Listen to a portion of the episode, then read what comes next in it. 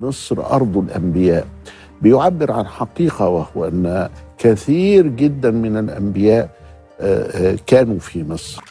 الشيخ علي جمعة اتكلم في الموضوع ده. قلت له يا شيخ علي ما نقدرش نتكلم نربط الدين بالاثار اطلاقا. الاثار حاجة والدين حاجة ثانية اللي سمعناه دلوقتي كان مقطع أول للشيخ علي جمعة مفتي مصر الأسبق والمقطع الثاني للدكتور زاهي حواس. الاتنين بيتكلموا في جدلية مستمرة طول الوقت ما بين الرواية الدينية والرواية التاريخية. منين اتخلق الجدل ده وإزاي يتحل؟ ده هيبقى موضوع حلقتنا النهارده. وبحسب دراسة اتنشرت في مجلة جامعة آه، كامبريدج فالاختلاف بين الاتنين خارج من أصل التاريخ ومن أصل الدين. ففي حين إن التاريخ هو علم بيتضمن نوع معين من تشغيل العقل اللي هو التفكير في الزمن عشان توفر معلومات عن وجود البشر في مكان معين فالمقابل بقى الدين هو المساحة اللي بتتضمن. ربنا قال إن كذا حصل فأنت كمؤمن مطالب بإنك تصدق بدون البحث عن دليل